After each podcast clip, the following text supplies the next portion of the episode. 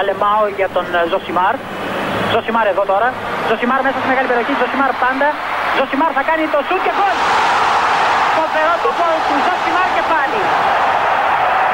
Ο Περέιρα Ζοζιμάρ, 24 χρόνων παίκτης της Κοτακόμπο.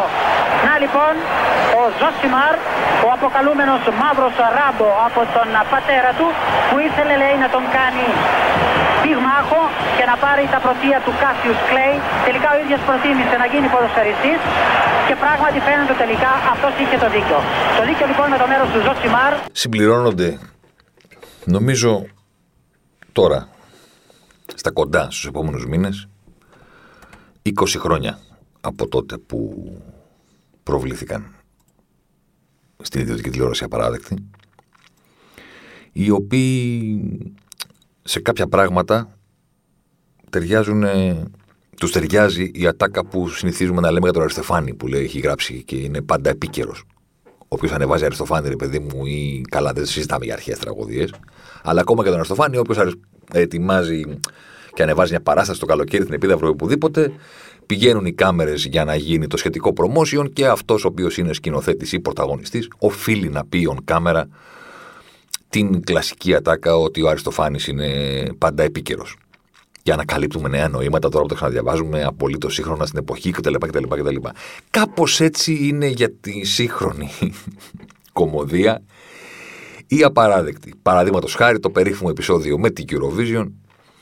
Είναι σαν να κατάφερε η Παπαδοπούλου μέσα σε 20 λεπτά, ας πούμε, να βγάλει όλη την ψύχωση του Έλληνα ότι γιατί δεν έχουμε πετύχει στο Eurovision, διότι τότε που είχε γυρίσει το επεισόδιο ήμασταν πολύ μακριά, και όλα όσα ακολούθησαν τα επόμενα χρόνια που ξαφνικά βαλθήκαμε, ας πούμε, ως έθνος να πάρουμε αυτή την πρωτιά που τόσο μας έλειπε για να μας φύγει το αποθυμένο, και τα καταφέραμε τελικά το 2005. Στο περίφημο αυτό επεισόδιο λοιπόν της Eurovision, πριν ακόμα πείσουν το Σπύρο ότι πρέπει να γίνει μια εθνική προσπάθεια, ας πούμε, όλης της πολυκατοικίας μαζί για να κερδίσει η Ελλάδα τη Eurovision, πριν τον πείσουν, είναι στο σημείο που τσακώνονται για το πώς θα πάνε και πώς θα εκπροσωπηθούν, και είναι ο Γιάννης που κάνει το τραγούδι του, το OK yes το Θοδωρά, και λέει OK yes, OK no, και ο Βλάσης που θέλει να στείλει τη μαντουβάλα αλλαγμένη με τα φωνήεντα, και εκεί που τρελαίνεται ο Σπύρος με τις αηδίες που κάνουν, γυρίζει και τους λέει, ρε, είσαστε καλά, ρε, με αυτά τα τραγούδια θα πάτε στην Ευρώπη? Και γυρνάει ο Βλάσης Μπονάτσος και του λέει, γιατί, σιγά την Ήπειρο.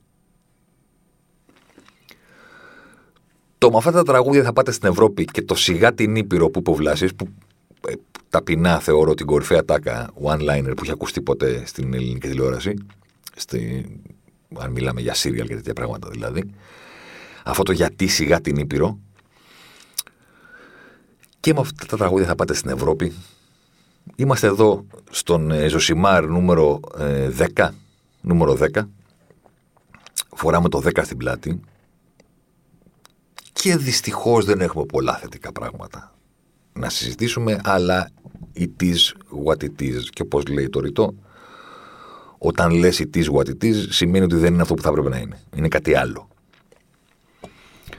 Διότι αυτή τη στιγμή εδώ που βρισκόμαστε, ο Ολυμπιακός έστειλε ένα μακρινό gracias pep στο Μάντσεστερ να φτάσει στη Σίτι και στον Γκουαρδιόλα, οι οποίοι έκαναν το χρέος τους και κέρδισαν τη Μαρσέιγ, καθιστώντας έτσι αδιάφορο και ταυτόχρονα μη ζημιογόνο για τον Ολυμπιακό το παιχνίδι με την Πόρτο, με το οποίο οι Ερυθρόλευκοι ολοκλήρωσαν την παρουσία τους στους φετινούς ομίλους του Champions League, χάνοντας 0-2. Ευτυχώς για τον Ολυμπιακό, επαναλαμβάνω, το διακύβευμα ήταν να κάνει καλύτερο αποτέλεσμα από τη Μαρσέιγ. Έχασε, οπότε καλύτερο αποτέλεσμα δεν μπορούσε να κάνει, αλλά ευτυχώς η Σίτι νίκησε την ομάδα του Βιλασμπόας, οπότε ο Ολυμπιακός συνεχίζει στους 32 του Europa League και είναι η μοναδική ομάδα που θα έχουμε στις κληρώσεις και είναι η μοναδική ομάδα που θα δούμε όταν επανέλθουν οι ευρωπαϊκές διοργανώσεις τον Φεβρουάριο.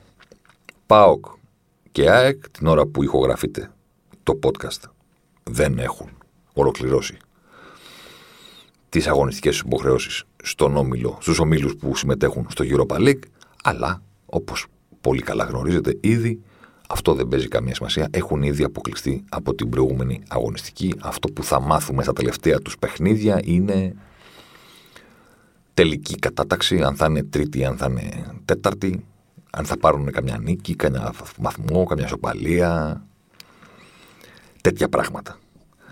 Μα αυτά τα τραγούδια πήγαμε στην Ευρώπη. Εντάξει. Τώρα το σιγά την Ήπειρο. Οκ. Okay. Για να ξεκινήσουμε από τους Ερυθρόλευκους. Η αλήθεια είναι ότι εντελώς ουδέτερη ματιά αν έχεις, ή λίγο ουδέτερη ματιά αν έχεις, κατανοείς ότι ο Ολυμπιακός δεν είναι κομμάτι του προβλήματος. Του συνολικού. Το τι κάνουμε έξω από τα σύνορα. Διότι οι Ερυθρόλευκοι το παλεύουν όσο μπορούν στο υψηλότερο επίπεδο, και εννοώ το Champions League.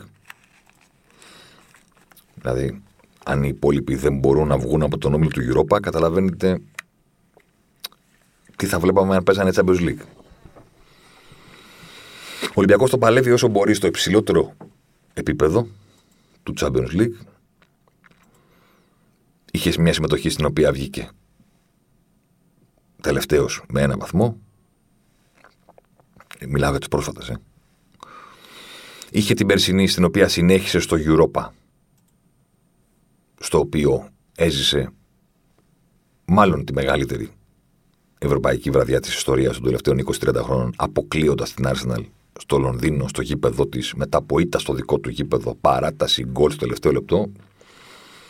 Δεν μπορείς να του πεις ότι μπορούσε να κάνει κάτι καλύτερο, όταν στάθηκε όσο καλύτερα μπορούσε στο χορτάρι, στον όμιλο Champions League, με τον Ερυθρό Αστέρα, την Bayern και την Τότεναμ.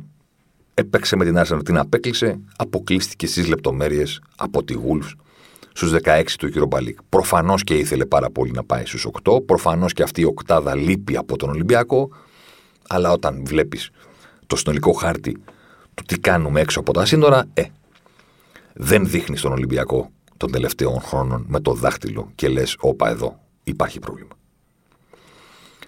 Θα πει ο φίλος του Ολυμπιακού που μας κάνει την τιμή να ακούει το podcast, ναι, εμένα δεν με νοιάζει η σύγκριση με το τι κάνουν οι υπόλοιποι, διότι οι υπόλοιποι είναι μιντιβίλοι γήποι γλυκίμοι. Είναι Βλάσης Μπονάτσος που ήθελε να στείλει, μα του βάλαμε αλλαγμένα τα φωνήεντα. Εμένα με νοιάζει ο Ολυμπιακός. Δεν με νοιάζει το ότι οι άλλοι πάνε χειρότερα. Η ομάδα μου με νοιάζει τι κάναμε φέτος. Ό,τι καλύτερο μπορούσε έκανε ο Ολυμπιακός φέτος. Βλέποντας και τα παιχνίδια, βλέποντας και τον όμιλο, το να κάτσουμε να συζητήσουμε ότι θα μπορούσε να τερματίσει με παραπάνω από 3 βαθμούς, ναι, θα μπορούμε να το συζητήσουμε, διότι ψάχνεις και βρίσκεις διάφορες λεπτομέρειες που λες ότι ξέρεις. Αν είχαν πάει από εδώ αντί για από εκεί, αν είχε κάτσει το κέρμα στο κορώνα αντί για το γράμματα, δεν θα τελείωνε ο Ολυμπιακός με 3 βαθμούς. Ναι, οκ. Αλλά βλέποντας τη συνολική παρουσία όλων των ομάδων στον όμιλο, ο Ολυμπιακός πήρε τη θέση που του άξιζε. Δηλαδή 5 πάνω, 5 κάτω που λέγει και Μητροπάνος, θα μπορούσε να έχει καλύτερη συγκομιδή που είναι σημαντική εδώ που βρισκόμαστε ως ελληνικό ποδόσφαιρο συνολικά στη βαθμολογία της UEFA, αλλά εντάξει, η Σίτι με την Πόρτο θα περνούσαν, δεν θα ήταν Ολυμπιακός στο κόλπο της πρόκρισης και θα είχε αυτό που δικαιούται, το να βάλει από κάτω τη Μαρσέιγ, να μην τερματίσει τελευταίος και να είναι στην Ευρώπη και το 2021 στο Φεβρουάριο. Τι θα μπορούσε να κάνει καλύτερα?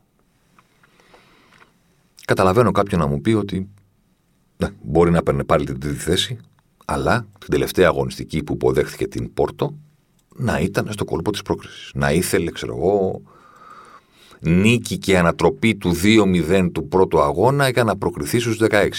Δύσκολο θα ήταν, αλλά άλλο πράγμα τελευταία αγωνιστική να λες θέλω απλά καλύτερο αποτέλεσμα από τη Μαρσέιγ που παίζει με τη Σίτι για να συνεχίσω στο Europa League, και είναι άλλο πράγμα τελευταία αγωνιστική να καίγεται το σύμπαν ποδοσφαιρικά, εννοώ, γιατί ο Ολυμπιακός έχει κάποιες πιθανότητες. Παίζει με την Πόρτο στην έδρα του και αν την κερδίσει με καλύτερο σκορ από το 2-0, περνάει στο 16. Ποτέ δεν ξέρεις. Άλλο πράγμα αυτό, άλλο το τελευταίο αγωνιστική και που χάσαμε δεν πειράζει. Δεν ήταν σε θέση ο Ολυμπιακός να το κάνει αυτό, φίλε μου, που δεν σε νοιάζουνε ΑΕΚ και ΠΑΟΚ. Η ομάδα σου φέτος. Δεν ήταν ο Ολυμπιακός στην κατάσταση που ήταν πέρυσι. Θα μου πεις ότι πέρυσι το πέτυχε. Ναι, αλλά σε γέμιζε περισσότερο η παρουσία του στο χορτάρι. Νομίζω ότι μπορούμε να συμφωνήσουμε σε αυτό. Φέτος ήταν λίγο πιο κάτω ο πύχης του. Και εδώ υπάρχει μια συνολική ματιά, την οποία νομίζω ότι πρέπει να την κάνουμε και θα σας βοηθήσει, εκτιμώ. Παρηγοριά στον άρρωστο, αλλά είναι πραγματικότητα, παιδιά. Όλες οι ομάδες είναι πιο κάτω. Όλες. Σχεδόν όλες. Γιατί όλες δεν υπάρχει στη ζωή. Όπου βλέπετε ποδόσφαιρο, ό,τι σας αρέσει να παρακολουθείτε, Champions League, Premier League, εδώ, La Liga, Real, Μπαρτσελόνα, τίποτα ανώμαλοι που βλέπουν Γερμανία, τίποτα περίεργοι που έχουν μείνει με τα δόξες του παρελθόντος και ακόμα τους συναρπάζει η μάχη της Serie A. Όπου και να βλέπετε ποδόσφαιρο, τα πράγματα είναι πιο κάτω. Και όταν συμβαίνει κάτι συνολικά, προφανώς συμβαίνει κάτι που τους έχει επηρεάσει όλους. Τώρα, αν περιμένετε από μένα να σας πω ότι έχει επηρεάσει όλες τις ομάδες, προφανώς ζείτε σε κάποιο καταφύγιο και δεν έχετε ενημερωθεί. Πανδημία, COVID, διακοπή σεζόν. Πώς το λέγει ο Χαρικλίνης σε ένα δίσκο, είχε χαλάσει ο πομπός των γερανίων, λέει, και δεν ενημερώθηκε. Μας λέγανε παλιά στην ΕΡΤ, εσείς δεν ξέρετε τι είναι αυτά, είστε μικροί. Παλιά όταν δεν είχε. Κοβόταν το σήμα στην ΕΡΤ για μία ώρα, δύο ώρες, ρε παιδί μου, και έλεγε χαμός, χιόνια. Εμφανιζόταν μετά ένα τέτοιο που έλεγε είχε πρόβλημα πομπός των γερανίων, οπότε δημιουργήθηκαν προβλήματα κατά τη μετάδοση του αγώνα και σας ζητούμε συγγνώμη. Εντάξει. Λοιπόν, δεν χρειάζεται εμένα να σας πω ότι έχει συμβεί στο ποδόσφαιρο και έχει ρίξει τον πύχη παντού. Διαλύθηκε το σύμπαν. Με την πανδημία, με τη διακοπή της σεζόν που όθησε ομάδες και ποδοσφαιριστές σε πρωτόγνωρα πράγματα. Μόνο στον Παγκόσμιο Πόλεμο είχαν σταματήσει να παίζουν ποδόσφαιρο τόσο πολύ. Από τότε. Να είναι εκτός και να κάθονται σπίτι. Όλοι, παντού. Μετά ξανά μάνα να βάζουμε τη μηχανή μπροστά. Να παίξουμε το καλοκαίρι υπό όποιες συνθήκες μπορούμε για να ολοκληρωθούν οι διοργανώσεις. Το kickstart the season που λένε και οι Άγγλοι. Είναι σαν να το βάλαμε μπροστά το αυτοκίνητο με πρώτη, στην κατηφόρα. Κάπως έτσι ξαναξεκίνησαν τα πράγματα. Μπαμπ, έκανε τα μάξι έτσι, πήρε. Πήρε να τελειώσει η σεζόν Αύγουστο. Δηλαδή βάζαμε αντιλιακό το μεσημέρι, αουτάν το βράδυ και βλέπαμε προκριματικά Europa League και Champions League. Αλλά έχει νοκάουτ, όχι προκριματικά να μπούμε σε ομίλους. Νοκάουτ, ποιος θα πάρει το κύπελο. Και μετά 2 εβδομάδες, 3 εβδομάδες και πάμε. Καινούργια σεζόν.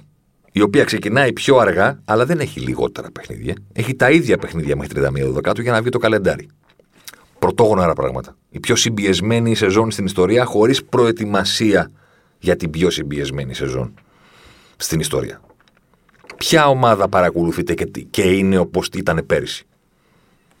Η Μπαρτσελόνα, τα ίδια χαλιά. Οκ, το δέχομαι. Ποια καλή ομάδα παρακολουθείτε? Ποια ομάδα σας άρεσε πέρυσι, πρόπερσι, και τη βλέπετε φέτος και είναι καλύτερη? Θα πει ο φίλος Τότεναμ τώρα με Ζωζέ Μουρίνιο, ναι, καταλαβαίνετε πώς το λέω. Η Λίβερπουλ δεν είναι αυτή που ήταν, η Σίτι δεν είναι αυτή που ήταν, η Μπαρτσελόνα, εντάξει, η Ρεάλ προκρίθηκε τελευταία αγωνιστική, η Ίντερ χαιρέτησε. Η Γιουβέντους έχει τα θέματα της στην Ιταλία. Η Μπάγερν, εντάξει. Η Μπάγερν έχει και το πλεονέκτημα του να ήταν φοβερή το καλοκαίρι και να είναι και 4 σκαλιά πάνω από τους υπόλοιπους στη Γερμανία. Δηλαδή και άντε και έπεσε η Μπάγερν 1 σκαλί, 2 σκαλιά. Πώς θα αποτυπωθεί αυτό? Αφού το παίρνει το πρωτάθλημα με το που εμφανίζεται. Δηλαδή συμμετέχει η Μπάγερν, το πήρε. Αν δεν συμμετέχει, μπορεί και να μην το πάρει. Αλλά από τη στιγμή που συμμετέχει, το παίρνει, ξέρω εγώ, τα τελευταία χρόνια. Θα γίνει παγκόσμιο breaking news, ας πούμε, αν πάρει άλλη ομάδα το πρωτάθλημα στην Bundesliga. Είναι όλοι χειρότεροι. Και θα σου πει ο φίλος του Ολυμπιακού, ο Γκρινιάρης, ωραία, αφού είναι όλοι χειρότεροι, γιατί να με το εκμεταλλευτεί ο Ολυμπιακός μας να προχωρήσει? Γιατί είναι και ο Ολυμπιακός χειρότερος. Και οι άλλοι αντέχουν να είναι χειρότεροι γιατί έχουν πολύ μεγαλύτερη ποιότητα και πολύ περισσότερες λύσεις. Θα τη βρουν την άκρη. Η ελληνική ομάδα και εν προκειμένου ο Ολυμπιακός που ψάχνει υπερβάσεις τα τελευταία χρόνια, διότι δεν είμαστε όσο δυνατοί θα θέλαμε να ήμασταν, δεν μπορεί να τις κυνηγήσει αυτές τις υπερβάσεις αν η ίδια η ομάδα δεν είναι όσο καλύτερα γίνεται. Εσύ καθορίζεις πρώτος την παρουσία σου στον όμιλο. Η ομάδα μας, εμείς, η ελληνική ομάδα είναι αυτή που καθορίζει. Αν είναι η ίδια καλά, έχουμε πράγματα να συζητήσουμε. Μπορεί να περάσει, μπορεί να μην περάσει, μπάλα είναι. Όμως, η ίδια, το δικό της επίπεδο, κρίνει τα πράγματα. Το επίπεδο του Ολυμπιακού ήταν πιο κάτω. Πανδημία από τη μία και από την άλλη, στην πραγματικότητα, αν θέλουμε να είμαστε σωστοί, ο Ολυμπιακός 2020-2021 ακόμα στο γήπεδο δεν έχει εμφανιστεί. Η ομάδα που σχεδιάστηκε το καλοκαίρι, όπως σχεδιάστηκε, καλός ή κακός, θα το δούμε στο φινάλε της σεζόν και θα κάνουμε και τη σούμα μας. Η ομάδα που σχεδιάστηκε το καλοκαίρι ακόμα δεν έχει παίξει. Δηλαδή, καταλαβαίνω ότι θέλετε να βλέπετε την ομάδα σας να κερδίζει και να είναι όπως την ονειρεύεστε ή και παραπάνω από αυτό. Υπάρχει και πραγματικότητα. Πραγματικότητα λέει ότι ο Ολυμπιακός έφτιαξε σχεδόν καινούργια άμυνα. Πραγματικότητα λέει ότι του έφυγε ο Τσιμίκας να πάει στη Λίβερπουλ και στον Κλοπ, του έφυγε και ο Μαρ. Τα τρεξίματα, τα ανεβάσματα και την ένταση ο Ολυμπιακός ακόμα δεν τα έχει βρει.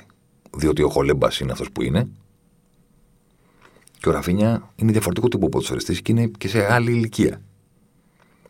Παίζει διαφορετικά τη θέση, με πάσες, με ποιότητα, δεν έχει στην ηλικία που βρίσκεται τα κουράγια 2 φορές την εβδομάδα, 3 φορές την εβδομάδα να πηγαίνει πάνω κάτω. Αν σας φαίνεται απλοϊκό αυτό για μια ομάδα ότι θα παίξουμε και χωρίς αυτό, λαθεύετε. Επίσης, ο Ολυμπιακός σχεδιάστηκε π.χ. να παίξει ο Βινάγκρε, δεν υπάρχει ακόμα. Σχεδιάστηκε να παίξει ο Μπρούμα, δεν υπάρχει ακόμα. Σχεδιάστηκε με Πέπε ή με Σίλβα στο κέντρο για να υπάρξει μια ανανέωση μαζί με τον Εμβιλά. Δεν τα έχουμε δει όλα αυτά. Ο Ολυμπιακός 2020-2021 ακόμα δεν υπάρχει στο χορτάρι. Και πριν γκρινιάξετε να πείτε και γιατί δεν ετοίμασε την ομάδα να τη φτιάξει και να δείξει. Ναι, γιατί υπάρχουν στόχοι ταυτόχρονα. Δεν μπορεί να βάλεις στην άκρη τους στόχους και να πεις «Α, τώρα θα μοντάρουμε την ομάδα». Υπάρχουν στόχοι. Εσείς που είστε αυτοί που αναρωτιέστε, αντέχετε να βλέπετε τον Ολυμπιακό να μην κερδίζει την Ελλάδα γιατί φτιάχνετε η ομάδα? Ή αντέχετε τον Ολυμπιακό να μην πάρει την πρόκριση και να μην είναι καν στους ομίλους του Champions League? Επειδή το καλοκαίρι έπρεπε να μπουν οι νέοι. Δεν μπήκαν οι νέοι. Ο Μαρτίνς πήγε με την προηγούμενη ομάδα να πάρει την πρόκριση. Υπάρχουν στόχοι ταυτόχρονα. Δεν μπορεί και να κυνηγά τους στόχους με must-win παιχνίδια, γιατί όλα πρέπει να τα κερδίζει ο Ολυμπιακός και ταυτόχρονα να αναλύσει προπονητή. Ναι, γιατί βάζει και τους καινούριους. Και πώς θα κερδίσει η ομάδα, άμα μπουν ξαφνικά 4-5 καινούριοι όλοι μαζί? Πιστεύετε ότι τόσο εύκολο είναι? Και να μονταριστεί και να φτιαχτεί? Δεν είναι. Και στο φινάλε, ακόμα και όταν δεν είσαι όπως θα ήθελες να είσαι, πρέπει πάντα όταν τα βάζεις με τους άλλους στην Ευρώπη, να φροντίζεις, να μην χαρίζεις πράγματα, να μην κάνεις λάθη. Ακόμα και στην καλύτερη φόρμα να είσαι, για να τα πας καλά στην Ευρώπη, χρειάζεσαι λεπτομέρειες να πάνε υπέρ σου. Χρειάζεσαι να εκμεταλλεύεσαι τα λάθη των αντιπάλων και να μην τους χαρίζεις δικά σου. Πόσο μάλλον τώρα όταν δεν είσαι καλά. Ο Ολυμπιακός δεν είναι ο ίδιος που ήταν πέρυσι σε ένταση και ανταγωνιστικότητα. Αυτό το συγκεκριμένο χρονικό διάστημα μπορεί στην πορεία της σεζόν η ομάδα να βελτιωθεί και να παρουσιαστεί καλύτερη. Λέμε τι έχουμε δει μέχρι στιγμής. Σε αυτή την κατάσταση δεν μπορεί να χαρίζεις πράγματα. Δηλαδή, έχει πάει ο Ολυμπιακός στη Γαλλία. Έχει χάσει από τη Μαρσέιγ με 2 πέναλτι. Το ένα, ο Σισέ δεν έχει κανένα λόγο να βάλει το πόδι του και να κάνει πέναλτι. Το άλλο, ξεσηκώθηκε το σύμπαν. Παιδιά, βάλτε τα με τον κανονισμό, βάλτε τα με το οποιοδήποτε. Βάλτε τα με το βαρ. Οκ, αλλά δεν γίνεται την ώρα που γίνεται σουτ να πλώνεις το χέρι σου, κύριε Ραφίνια. Μετά είσαι άτυχος, είναι λίγο πάνω στη γραμμή, είναι οκ. Δεν γίνεται να το κάνεις. Έγινε όμως. Γκρίνια, η διαιτησία, το βαρ, τα πέναλτι κτλ. Ωραία, παίζει τελευταίο παιχνίδι. τι λόγο είχε ο Χολέμπας να βάλει το χέρι του στο κόρνερ με αυτόν τον τρόπο. Δηλαδή έχει πέρασει μια εβδομάδα. Έχεις χάσει. Έχεις ιτηθεί με τέτοιο πέναλτι. Και στο φινάλε να πεις του Ραφίνια, ποιος ποδοσφαιριστής στον κόσμο τα βλέπει την μπάλα να γίνεται, να σου δεν κάνει λίγο έτσι. Ναι, πρέπει να το κόψουν, αλλά καταλαβαίνω τη φυσικότητα. Γίνεται ένα σουτ στην εστία, βγαίνεις να μπλοκάρεις. Δεν πρέπει να βάλεις το χέρι σου, αλλά το βάζεις και η μπάλα χτυπάει πάνω, πέναλτι. Ο Χολέμπας τι κάνει εκεί, ας πούμε?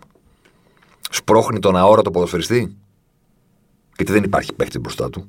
Είναι πολύ πιο μακριά. Και ποιο λόγο να βάλει το χέρι του πρώτο? Τι είναι αυτό, American Gladiators που βάζουμε τον πύχη εδώ παλιά, θυμάστε? Για ποιο λόγο? Δηλαδή δεν είσαι αυτό που πρέπει να είσαι, δεν μπορείς να κάνεις λάθη, δεν μπορείς να δίνεις πράγματα. Τι παραπάνω να περιμένεις?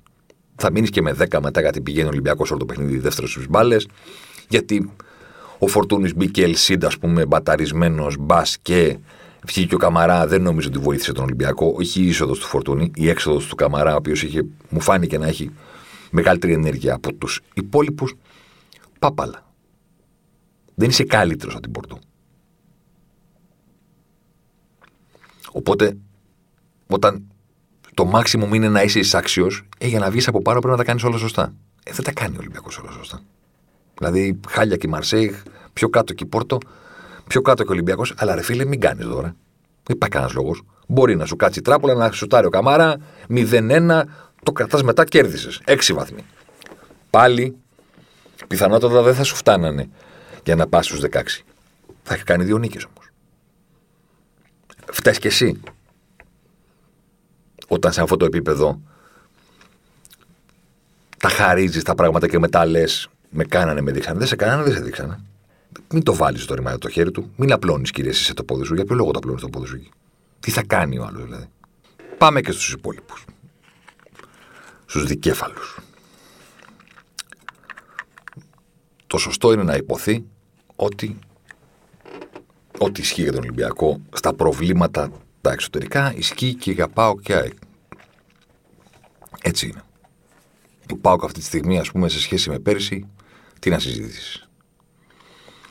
Μάτος, Λιμνιός, Πέλκας, Μίσιτς, Ακπομ, Ζαμπά. Καινούργια πράγματα, καινούργιος προπονητής. Ο Βιερίνια έφυγε, ξανάρθε και, εν πάση περιπτώσει, τα καλά χρόνια του και η σεζόν που κουβάλισε τον ΠΑΟΚ σε μια ιστορική για εκείνον χρονιά ανήκουν στο παρελθόν, δεν είναι μπροστά. Έφυγαν, πέρασαν. Ό,τι προβλήματα μπορεί να έχει ο Ολυμπιακός σε αυτό το κομμάτι μπορεί να έχει και ο ΠΑΟΚ. Αντίστοιχα, μπορεί να έχει και η ΑΕΚ που κι αυτή νέος τεχνικός διευθυντής. Να χτίσουμε κάτι καινούργιο το καλοκαίρι, που να χτίσεις και να κερδίζεις μαζί, τι σχεδιασμό να περιμένεις από τις ελληνικές ομάδες. Οπότε και για τους δύο αυτούς, για να είμαστε δίκαιοι, ισχύουν πάνω κάτω τα ίδια προβλήματα που αντιμετώπισε ο Ολυμπιακός. Νέες ομάδες καινούργιες που έπρεπε να φτιαχτούν εν πτήση, να επιδιορθωθεί το αεροπλάνο την ώρα που πετάει κιόλας, για να μην πάει στο έδαφος. Η διαφορά είναι όμως ότι από τον ΠΑΟΚ και την ΑΕΚ το παράπονο είναι συνολικό. Το παράπονο είναι διαχρονικό τα τελευταία χρόνια και στο φινάλε δεν έχει να κάνει με την πρόκριση αυτή καθ' αυτή.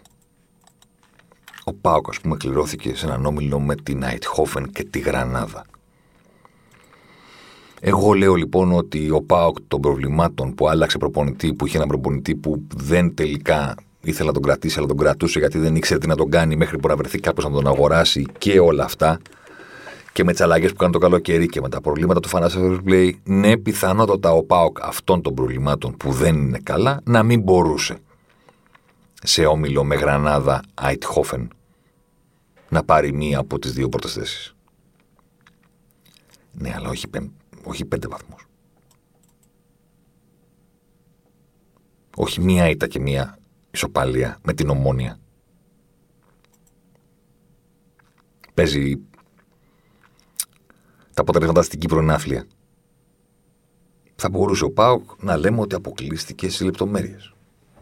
Θα μπορούσε σήμερα να παίζει την πρόκριση στο τελευταίο παιχνίδι του ομίλου. Αυτό θα έπρεπε να είναι το μήνυμο. να βρίσκεται ο ΠΑΟΚ σήμερα γηπεδούχος σήμερα. Ηχογραφείτε το podcast την Πέμπτη. Τελευταία αγωνιστική. Να υποδέχεται τη Γρανάδα και να λέμε θέλει μόνο νίκη ή νίκη με καλύτερο σκορ από το 1-0. Όπως για παράδειγμα έλεγα προηγουμένως για το Ολυμπιακό Πόρτο, να ήταν αυτή η συγκυρία, αυτές οι συνθήκες που θα έχει φτιάξει ο ΠΑΟΚ για τον εαυτό του και να παίζει τελευταία αγωνιστική ΠΑΟΚ Γρανάδα, ένα ματς, νίκη. Και να σας το κάνω πιο δύσκολο, νίκη με παραπάνω από 1-0. Μπορεί να την πετύχει, μπορεί και όχι. Αν δεν τα κατάφερνε, θα λέγαμε ότι απέτυχε να προκριθεί, αλλά θα λέγαμε: OK, έπαιξε την πρόκριση και δεν την πήρε γιατί στο τελευταίο παιχνίδι, ξέρω εγώ, χάθηκαν 2 πέναλτι. Ή γιατί ο προπονητής έκανε λαθασμένη αλλαγή. Ή γιατί ο ΠΑΟΚ παρουσιάστηκε χάλια και τον ξεφτύλισε, ας πούμε, η Γρανάδα και τον κέρδισε 0-3 στην άδεια τούμπα και θα τα βάλουμε με το γεγονός ότι δεν είχε κόσμο. Κάτι θα λέγαμε. Γιατί θα είχαμε κάτι να συζητήσουμε. Αποκλεισμένος από την πέμπτη αγωνιστική με ήττα στην Κύπρο από την Ομόνοια, τι να συζητήσουμε. Τα προβλήματα που είπα για την ομάδα που φτιάχνετε, ναι, τα είπαμε. Αλλά όντως αυτό ήταν το μάξιμου. Αποκλεισμός από την πέμπτη αγωνιστική. Αδιάφορο το προηγούμενο παιχνίδι. Τα ίδια για την ΑΕΚ. Μπορεί η ΑΕΚ να μην είναι σε θέση να προκριθεί από έναν όμιλο με Λέστερ, Μπράγκα, Ζόρια. Αλλά δεν έχουμε την απέτηση να παίξει μέχρι την τελευταία αγωνιστική την πρόκριση με την Μπράγκα.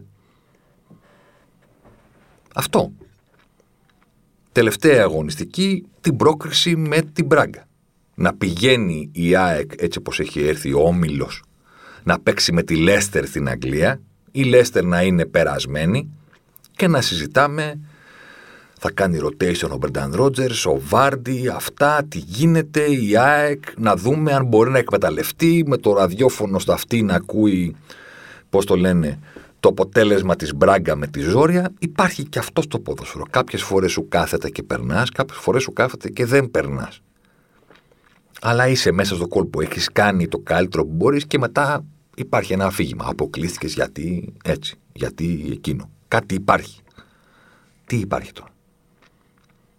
Μία νίκη, 4 ήττες. 7-13 γκολ. Πάρε τα μάτς που πρέπει να πάρεις. Και άμα δεν σου φτάσουν στο φινάλε, λέμε εντάξει. Αυτό είναι το maximum. Μία νίκη, 4 ήττες. Με τον ΠΑΟΚ η σούμα είναι μία νίκη 2-2. Εντάξει. Και τουλάχιστον τα δέρματα είναι 8-7. Η αμυντική ΑΕΚ του Καρέρα, Μάσιμο, εδώ, Ιταλός, Κατενάτσιο, άμυνα, φοβερή. Ποια είναι τα αποτελέσματα της άμυνας, της φοβερής και του τακτικιστή, ας πούμε, Ιταλού. Το 0-3 από τη Ζόρια ή το 2-4 από την Πράγκα. Γιατί εκεί πρέπει να παίξεις στο γήπεδό σου. Σας δίνω την απάντηση. Στο γήπεδό σου πρέπει να παίξεις. Για να περάσει η ΑΕΚ έπρεπε να πάρει την μπάλα και να παίξει με τη Ζόρια και να την νικήσει. Και πρέπει να κάνει το ίδιο με την Μπράγκα. 3-4 που λέγει και ο οδηγός της Νταλίκας με τους Τριπολιτσότε. Που πήγε πιπεριά και μπιπ. Εντάξει. Όταν πρέπει να παίξεις, τι άμυνα, τι χνή, την εντελτσεάρου όπως τον λένε, τίποτα. Θέλω να πω ότι θα κατανοήσουμε την πραγματικότητα και τις συνθήκες και για τον ΠΑΟΚ και για την ΑΕΚ. Αλλά δεν μπορούμε, ρε παιδί μου, αυτή τη στιγμή να αποδεχθούμε ότι αυτό ήταν το maximum. Για τον Ολυμπιακό, διαφωνείτε ή όχι, εγώ πάνω κάτω το maximum του το βλέπω εκεί που το πήρε. Ίσως με κάποιους βαθμούς παραπάνω, αλλά τρίτος θα έβγαινε. Και για τους βαθμούς, φρόντισε και ο ίδιος να βάλει τα χέρια του. Κυριολεκτικά. Για τον ΠΑΟΚ και για την ΑΕΚ τώρα, αλήθεια, αυτό είναι το maximum. Τι είναι ο Αστέρας Τρίπολης. Ο Ατρόμητος, ποιος. Λέω ομάδες που έχουν πάρει κατά καιρούς την πρόκριση να παίξουν στους ομίλους του Europa League. Και λες μπράβο ρε παιδί μου, αυτά τα καταφέρατε να βάλετε στην παράγραφο, στη Wikipedia ας πούμε της ομάδας, στη σελίδα ότι έχει παίξει στην Ευρώπη, προκρίθηκε αυτές τις χρονιές και μία από αυτές κατάφερε να μπει και στους ομίλους του Europa League, στους οποίους τερμάτισε με μία ισοπαλία και 5 ήττες. Ή έκανε και μία νίκη. Αυτό είναι ο ΠΑΟΚ και η ΑΕΚ. Διαδικαστικό το τελευταίο παιχνίδι, τίποτα. Ομόνοια, Ζόρια, αυτό είναι το. Εκείνο πύχης. Τόσο χαμηλά σε πάνε, δηλαδή το να έχεις προβλήματα σε μια σεζόν και να μην έχεις την ένταση που πρέπει, να μην μπορείς να κάνεις τίποτα. Και επανέλχομαι σε αυτό που είπαν πριν πάω, στο τι κάνανε φέτος, το ότι υπάρχει και ένα συνολικό παράπονο. Από ΠΑΟΚ και ΑΕΚ τα τελευταία χρόνια στην Ευρώπη. Δηλαδή, οκ, τον Παναθηναϊκό τον βγάζω, διανύει τα δικά του πέτρινα ευρωπαϊκά χρόνια. Του Ολυμπιακού ήταν χώρια τα πέτρινα χρόνια, του Παναθηναϊκού είναι ευρωπαϊκά. Τελευταία φορά που ο Παναθηναϊκός είναι τρομερό, τελευταία φορά που έχει παίξει έχει περάσει σε νοκάουτ Europa, προφανώς, του Champions League, θα το θυμόμαστε. Του Europa είναι Νίνης, Σισε, Ρώμα 2010. Έκτοτε είναι. Σισε, DJ, Νίνης στο Βόλο. Παίζει η αλλαγή του Καρασκάκης. Από τότε είναι ο Παναθηναϊκός.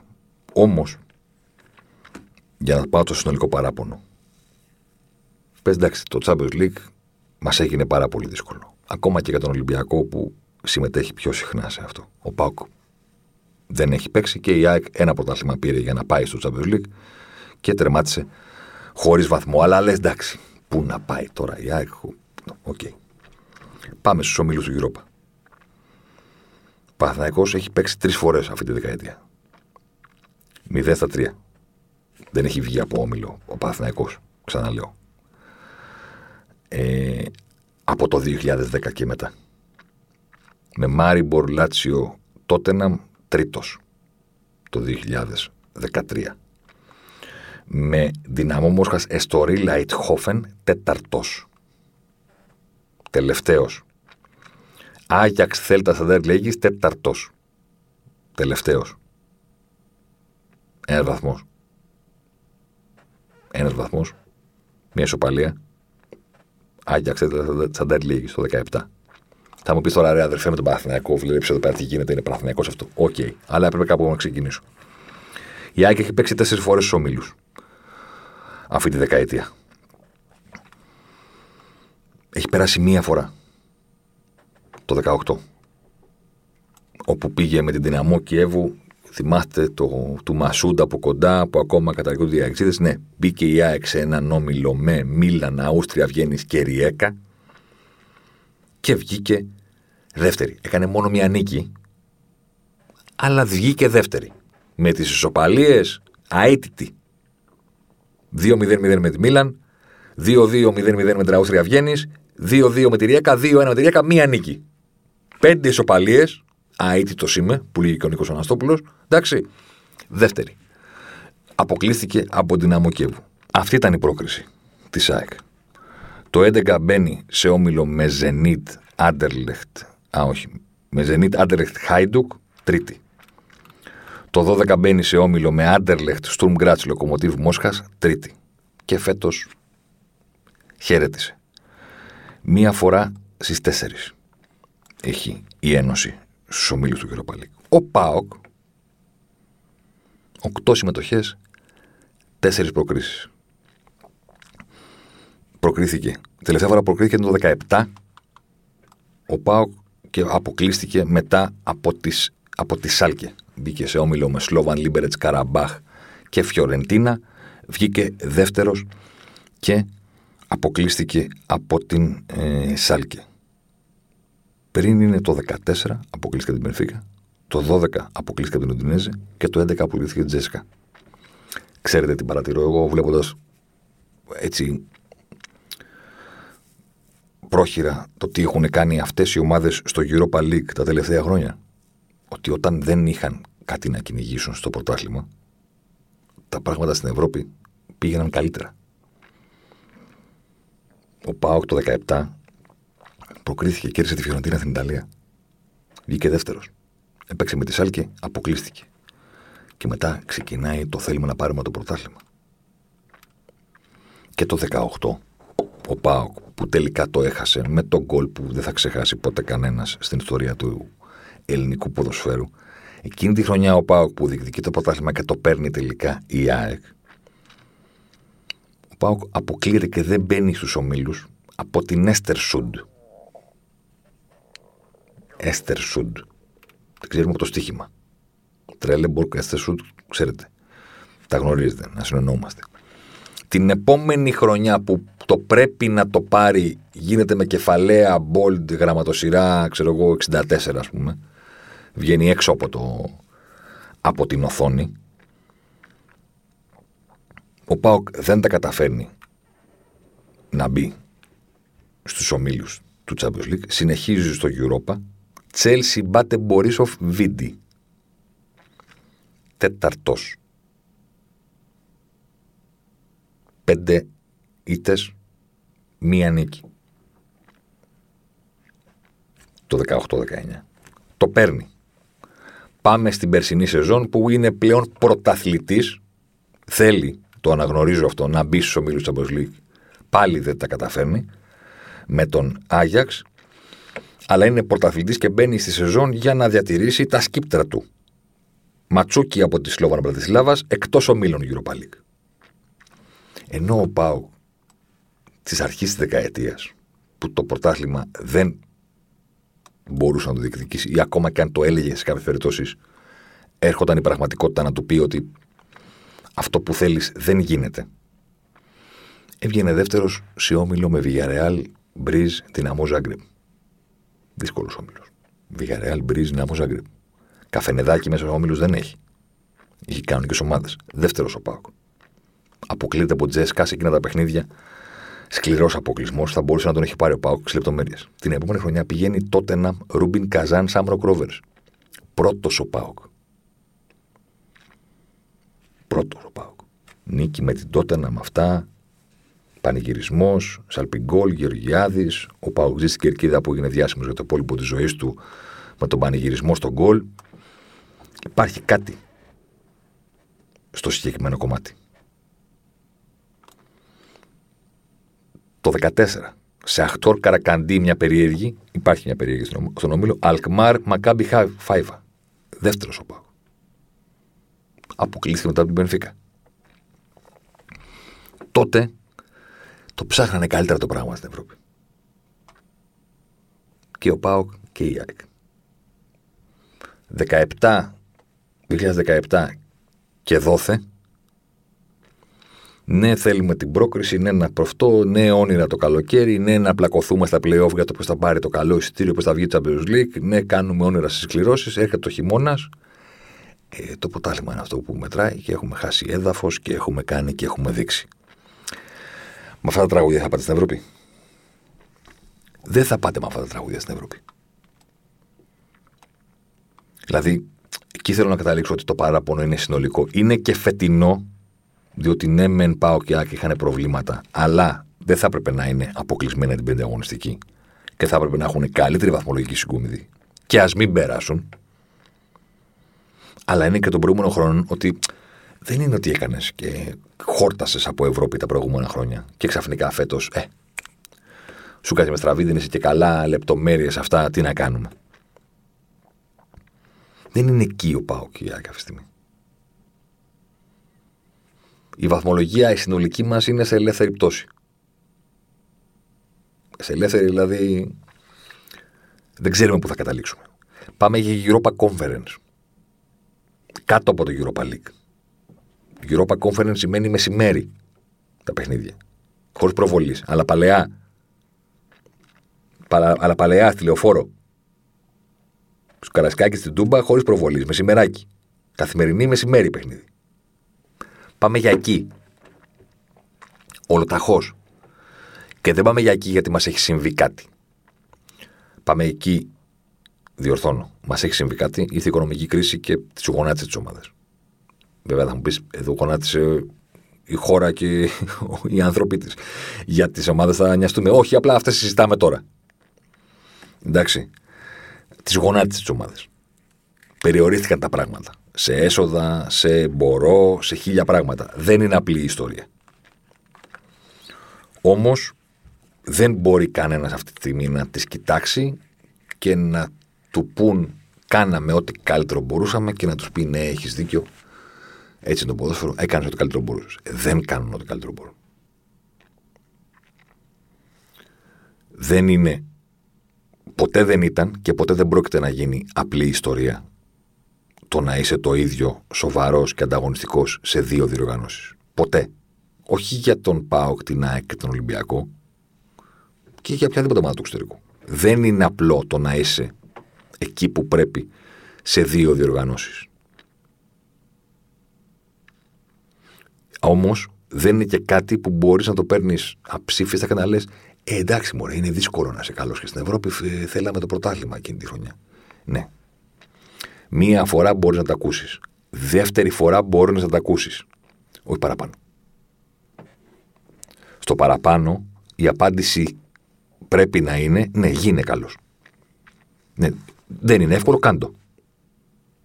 Αν δεν το κάνεις, είναι σαν μια δημόσια ας πούμε παραδοχή ότι παιδιά εμείς μέχρι εκεί είμαστε. Η Ευρώπη θα παίζουμε, γιατί στην Ελλάδα είναι πολύ μπροστά ο Ολυμπιακός, οπότε πάμε και τα ρίχνουμε όλα εκεί και παίρνουμε προκρίσεις, ή στην Ελλάδα θα παίζουμε γιατί θέλουμε να πάρουμε το πρωτάθλημα. Και τα δύο δεν γίνεται. Είναι δύσκολο. Όχι ότι δεν γίνεται, όχι ότι πρέπει να το κάνεις κανόνα που το να το γράψεις στα αποδυτήρια, ας πούμε, ότι ένα στα δύο μπορούμε. Γράψτε το στα αποδυτήρια, άμα είναι. Άμα είναι κανόνας, πείτε το και στον κόσμο.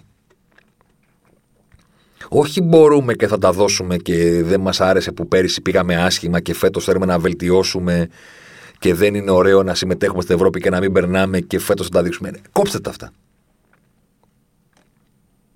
Κόψτε τα. Μην κοροϊδεύετε τον κόσμο.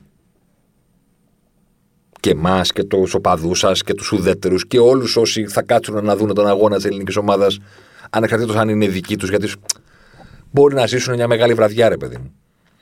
Μην κοροϊδεύετε τον κόσμο. Αν τελικά έχετε καταλήξει ότι ο κανόνας είναι ή το ένα ή το άλλο. Δεν είναι δείγμα σοβαρής ομάδας, σοβαρού οργανισμού, σοβαρού σχεδιασμού το να καταλήγεις στο συμπέρασμα ότι ή στην Ευρώπη μπορώ ή στο πρωτάθλημα, όχι και τα δύο. Είναι διαπίστωση για μία σεζόν. Άντε και για δεύτερη. Δεν είναι για να το κάνεις μότο της ομάδας. Και βλέποντας τα τελευταία 10 χρόνια, εκεί καταλήγεις.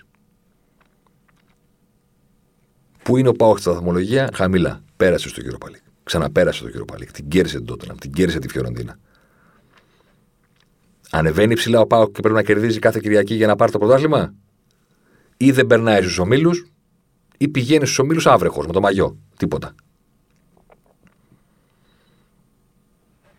Η ΑΕΚ πάνω κάτω τα ίδια. Ή κοντράρουμε και θέλουμε κύπελα και θέλουμε τελικούς και θέλουμε πρωτάθλημα κλπ. Ή τίποτα. Παλιότερα την πήρε την πρόκρισή της. Λίγες συμμετοχές έχει σε σχέση με του ΠΑΟΚ στους ομίλους του Europa League, αλλά εντάξει. Την πήρε την πρόκρισή της. Αυτή ήταν. Όταν πρέπει να παίξει στην Ελλάδα, τίποτα. Απογοητευτικά αποτελέσματα για τα οποία, και εκεί θέλω να καταλήξω, παιδιά, εμβόλιο δεν υπάρχει. Δεν θα έρθει σωτηρία από την ομάδα επιστημόνων. Δεν υπάρχει εμβόλιο. Να το κάνετε μια μέρα και να παίζετε και στα δύο. Και αν κοιτάξετε και λίγο παλιότερα, θα δείτε ότι υπάρχουν διδάγματα για αυτό για όλες τις ελληνικές ομάδες. Κάποτε δεν υπήρχε εμβόλιο για τον Ολυμπιακό. Οι φίλοι το θυμούνται καλά. Τα κρατούσε τα σκύπτρα στην Ελλάδα σφιχτά, αλλά έξω χαστούκια πολλά. Δύσκολα. Υπήρχαν χρόνια που κάθε χρόνο το πρόβλημα του Ολυμπιακού ήταν το τι έκανε στην Ευρώπη. Η κρίση που περνούσε η αγωνιστική μέσα στη σεζόν δεν ήταν το πρωτάθλημα. Ήταν η κακή εικόνα στην Ευρώπη που έφερνε αλλαγές προπονητών, αλλαγές πραγμάτων και τέτοια πράγματα. Κάποτε το ήξερε ο Ολυμπιακός αυτό. Μετά ο Παναθηναϊκός το είχε ανάποδα. Ο Παναθηναϊκός πήρνε για 3 συνεχόμενες χρονιές, ας πούμε, στους 8 ή στους 16 κτλ. Στην Ελλάδα δεν κατάφερνε. αλλά δεν μπορείς να πεις ότι ήταν δύο ομάδες οι οποίες είχαν αποδεχθεί ότι δεν γίνεται κατά δύο. Τα κυνηγούσαν κατά δύο. Κανονικά και με τον νόμο. Εμβόλιο λοιπόν που θα επαναφέρει τις ομάδες σε αυτή την κατάσταση, λυπάμαι που το λέω, δεν υπάρχει. Το μοναδικό που υπάρχει είναι καλύτερη οργάνωση, καλύτερος σχεδιασμός, καλύτερη νοοτροπία. Συνολικά καλύτερη νοοτροπία. Άμα είναι να σκοτώνεσαι για να πεις έναν όμιλο Europa League, να πάρεις τα 5 εκατομμύρια, τα 6 πόσα είναι, για να ανασάνεις οικονομικά και μετά να λες πω το Πέμπτη Κυριακή δεν παλεύεται. Αλήθεια είναι, δεν παλεύεται. Εδώ θα συμφωνήσω, δεν παλεύεται. Πέμπτη Κυριακή δεν παλεύεται. Δεν προλαβαίνεις. Δεν προλαβαίνουν οι ομάδες να παίξουν το κυριακάτικο παιχνίδι όπως πρέπει αν έχουν παίξει Πέμπτη βράδυ. Ειδικά αν προέρχονται από ταξίδι και. Δεν παλεύεται, το καταλαβαίνω. Όχι να το κοιτάς όμως και να λες α, δεν γίνεται. Καλύτερος σχεδιασμός, καλύτερη οργάνωση, καλύτερη νοοτροπία πάνω απ' όλα.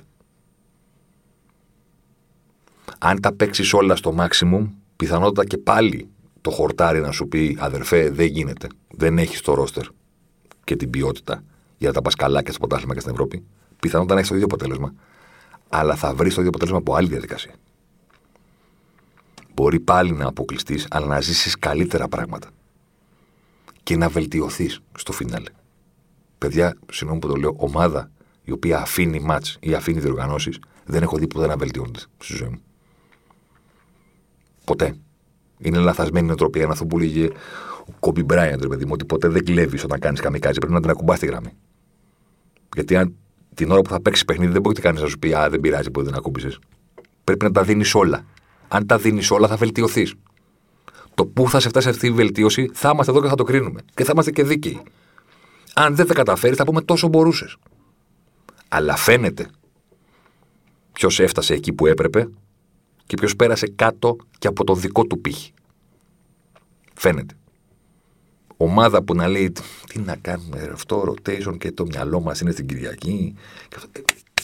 Δεν βελτιώνεσαι ποτέ. Συνολικά σαν οργανισμός, σαν ομάδα, σαν ποδοσφαιρικό τμήμα, σαν group που θέλει να ενσωματώσει τις ιδέες του προπονητή, σαν νέοι ποδοσφαιριστές που θέλουν να καλυτερεύσουν μέσα από τα παιχνίδια, γιατί μέσα από τα παιχνίδια γίνεσαι καλύτερος.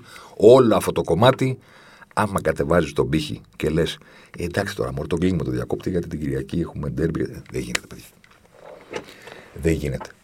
Όλες οι ομάδες θα σκεφτούν και τον αγώνα της Κυριακής και θα κάνουν rotation κανονικό, γιατί αυτό είναι το σύγχρονο ποδόσφαιρο. Ναι, η νοοτροπία είναι αυτή που καθορίζει.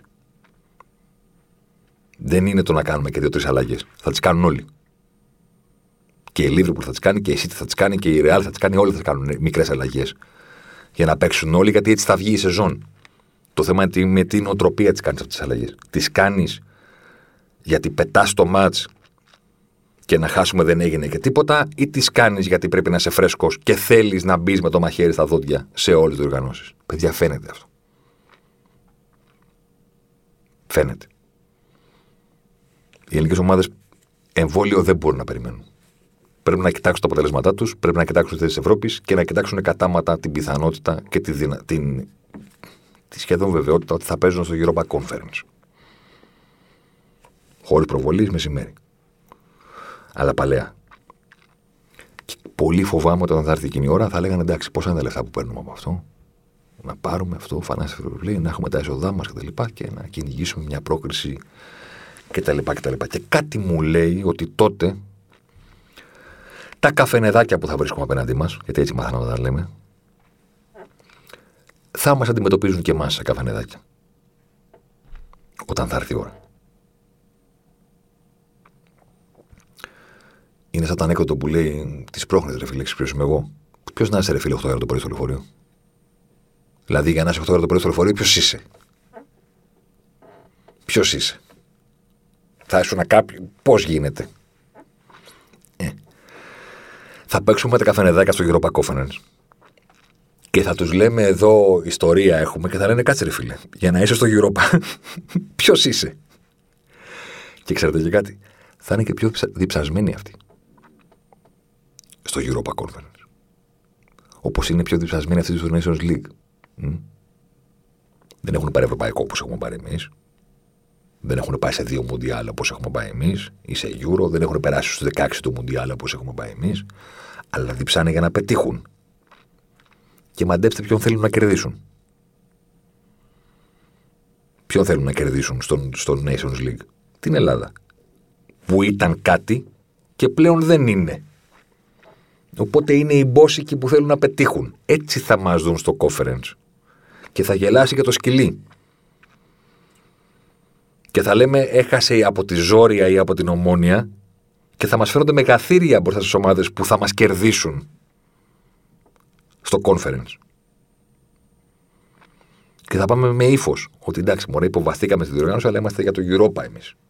Δεν είμαστε για το conference. Ναι. Ποιος να είσαι στο λεωφορείο 8 το πρωί? Αυτό ήταν ο Ζοζιμάρ αυτής της εβδομάδας. Ψύχρεμα θέλω να πιστεύω. Εμβόλιο για την Ευρώπη δεν υπάρχει. Ραντεβού το Φεβρουάριο μόνο με τον Ολυμπιακό και ραντεβού το καλοκαίρι όπου θα ξανασυζητάμε πάλι και θα μου πει ο Βλαχόπουλος θες να κάνεις ένα θέμα για την κλήρωση για αυτά, και κάθε φορά τσακωνόμαστε για του λέω ότι δεν κάνω και δεν γράφω τέτοια θέματα, ούτε κάνω τέτοια podcast, διότι δεν μπορώ εγώ να συζητάω με βάση τα ψέματα που λένε ότι θα κάνουμε και θα δείξουμε και θα έρθει την Πέμπτη και δεν θα κάνουμε τίποτα. Κουβέντες, ο σοβαρός περνάει και αν προσέξει και καλή κλήρωση και δύσκολη κλήρωση, είναι για να γεμίζουν, να γεμίζει η ύλη. Δεν είναι τα θέματα που μου αρέσουν. Διότι πάρα πολύ απλά το τι θα κάνεις το καθορίζει η δική σου διάθεση και τα δικά σου μπορώ στη διοργάνωση. Οπότε να βάλω εγώ το χέρι μου πώς θα ξέρω τι θα είναι σε ένα μήνα, σε δύο μήνες αυτοί. Και θα θέλουν να κάνουν και θα θέλουν να παίξουν. Μας τράβωσε το παιχνίδι στην πρεμιέρα του ομίλου και από τότε ήταν πάρα πολύ δύσκολο. Καταλάβες τώρα. Δεν μπορούμε να μπλέξουμε αυτά. Ραντεβού την επόμενη εβδομάδα. Να είστε καλά και να προσέχετε. Αλεμάω για τον Ζοζιμάρ. Ζοζιμάρ εδώ τώρα. Ζοζιμάρ μέσα στη μεγάλη περιοχή. Ζοζιμάρ πάντα. Ζοζιμάρ θα κάνει το σουτ και γκολ. Φοβερό το γκολ του Ζοζιμάρ και πάλι. Ο Περέιρα Ζοζιμάρ, 24 χρόνων παίκτης της Κοτακόμπο. Να λοιπόν, ο Ζοζιμάρ, ο αποκαλούμενος μαύρος ράμπο από τον πατέρα του, που ήθελε λέει να τον κάνει πυγμάχο και να πάρει τα πρωτεία του Cassius Clay. Τελικά ο ίδιος προτίμησε να γίνει ποδοσφαιριστής και πράγματι φαίνεται τελικά αυτός είχε το δίκιο. Το δίκιο λοιπόν με το μέρος του Ζοζιμάρ.